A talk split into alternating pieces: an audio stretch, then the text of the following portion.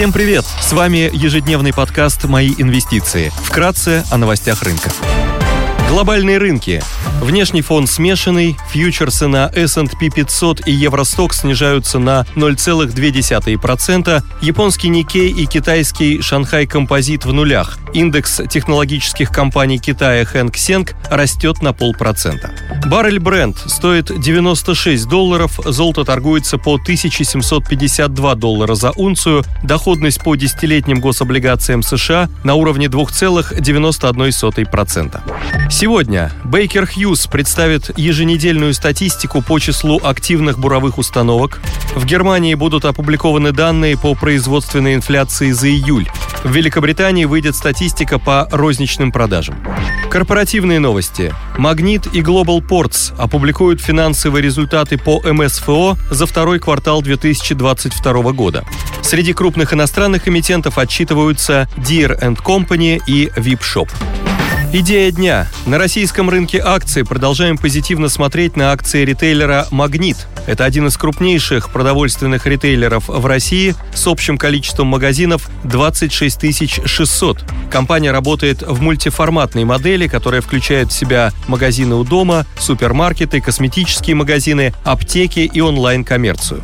Позитивно отразиться на котировках компании может публикация сильных финансовых результатов по МСФО за первое полугодие 2022 года, которая планируется сегодня.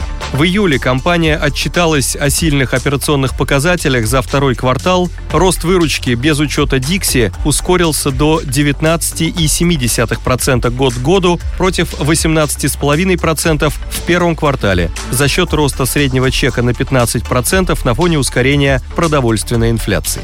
Продуктовый ритейл считается защитным сегментом в условиях ухудшения макроэкономических условий. Рост затрат компания может легко переложить на покупателей, сохраняя объемы продаж и рентабельность. В условиях снижения покупательной способности населения поддержать продажи в розничных магазинах может индексация соцвыплат. С учетом уже проведенной индексации в начале года и с 1 июня совокупный рост соцвыплат в 2022 году превысит 19% год к году, что поддержит потребительскую активность и продажи продуктовых ритейлеров. В условиях непростой экономической ситуации «Магнит» может нарастить свою долю на рынке, в том числе за счет новых сделок M&A.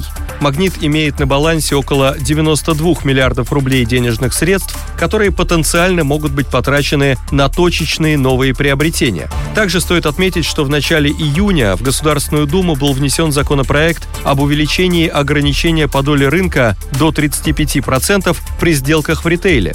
Смягчение ограничений в основном направлено на снижение риска нарушения законодательства российскими ритейлерами, которые в случае ухода иностранных компаний могут занять их место. Крупнейшие ритейлеры получат возможность стать покупателями иностранных игроков в регионах, где их доли рынка близки к максимально разрешенным текущим законодательством. В 2021 году «Магнит» приобрел сеть Dixie. По планам менеджмента интеграция должна полностью завершиться в первой половине 2023 года. Благодаря интеграции и достижению синергии «Магнит» намеревается обеспечить рост EBITDA приобретенного бизнеса более чем на четверть в 2022 году, что должно положительно отразиться и на рентабельности всего бизнеса в целом. Позитивный эффект от консолидации Dixie на динамику продаж «Магнита» завершится в четвертом квартале 2022 года. Также одновременно с этим прекратится негативный эффект от размытия маржи после консолидации. Спасибо, что слушали нас. Напоминаем, что все вышесказанное не является индивидуальной инвестиционной рекомендацией.